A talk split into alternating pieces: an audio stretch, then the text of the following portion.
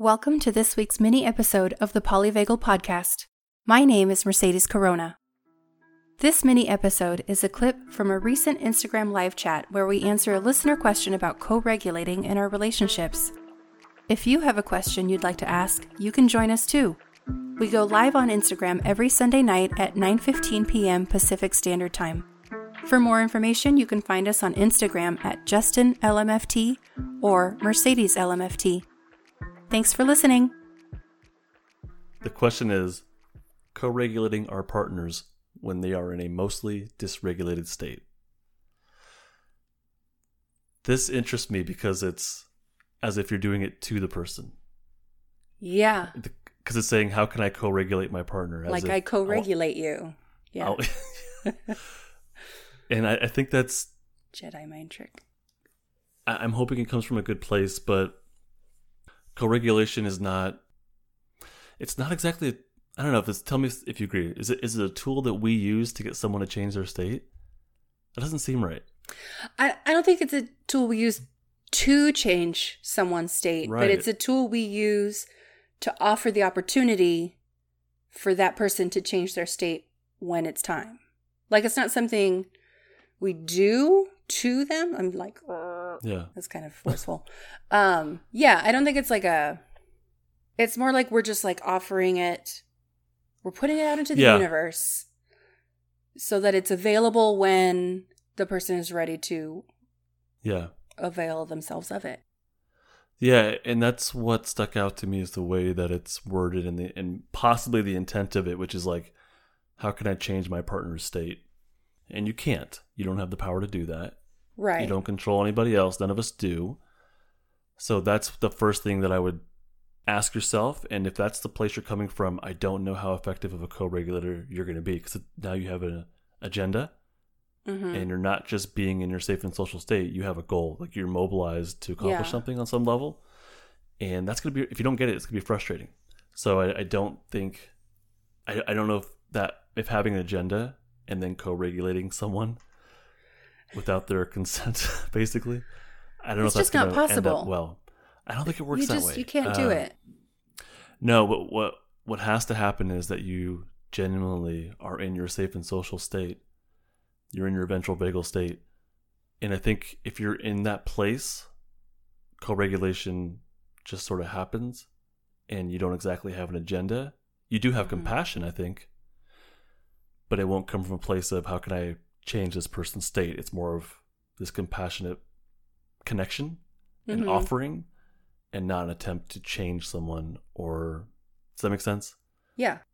I, it's like a slight difference but i think it's a big one especially if you're coming from a place of like sympathetic i want to fix you here's some co-regulation blah at you that's Yeah. not i don't think it's going to go very far but if it's i love you so much and i feel so much compassion for you and i can relate to the state that you're in i think you'll have a better chance of helping that person come up the ladder but you have to be in your safe and social state i think Yeah.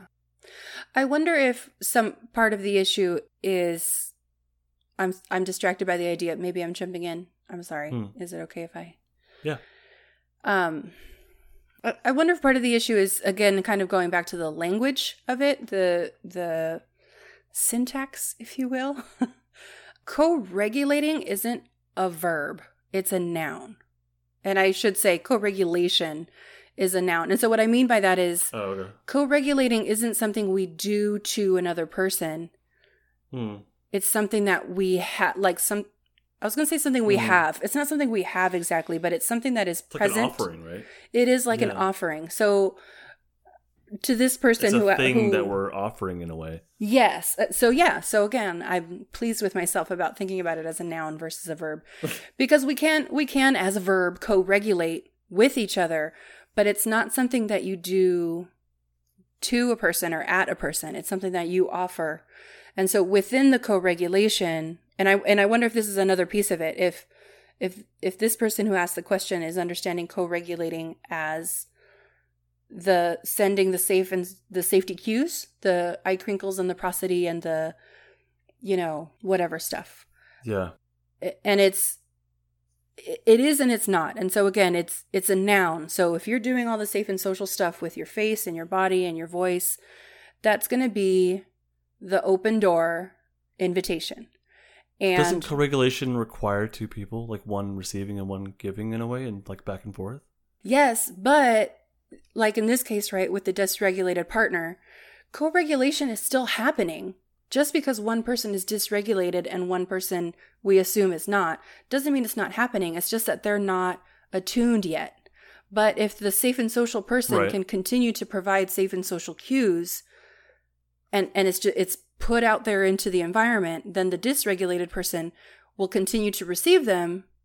And when that person is ready, you know, when that nervous system feels safe, then uh, there will be, you know, attunement or, you know, whatever you want to call it. But it sounds like this person is trying to offer the safe and social cues like at at the other Right, person, right, right, like like tossing them at the dysregulated person. So that's not going to send safe and social cues. That's going to send cues of a, an ulterior motive, you know, a, a Mhm. different agenda, which is a cue of danger. That was a good differentiation of the noun. That really got me thinking. Like if I'm hitting a baseball, it's something that's happening.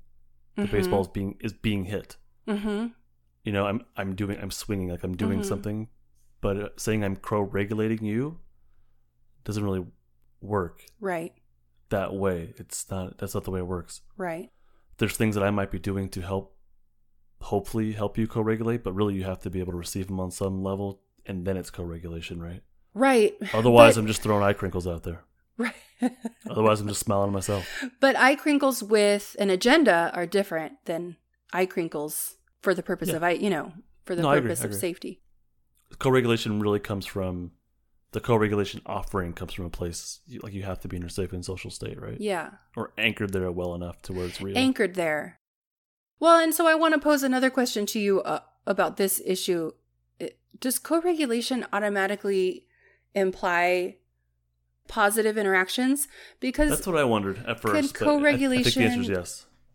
yes, Yeah, because Because can say- co-regulation uh, say in a dysfunctional home, right? Say say a parent and a child. The parent is dysregulated. The way that they uh, interact with the child makes it so that the child is also dysregulated as a nervous system. And so they are co-regulating, it's just in a negative way. No, I I got you. no, and never I- mind. no, I got it. Because yeah. Regulate is different than dysregulate. yeah, that's really i- if you're if you're not in your safe and social state, you are dysregulated. Right. So it's like they're attuned. That parent and that child is are attuned in their states. right. But Yeah, but they're both dysregulated. Yeah, yeah. they're both trying to get their needs met. Yeah, Yeah. it's a good conversation. Look at that, I like it. breaking stuff down. Breaking it down. Yeah. All right, everybody. Thank Okay. you for listening. and uh, that's all. Thank you guys.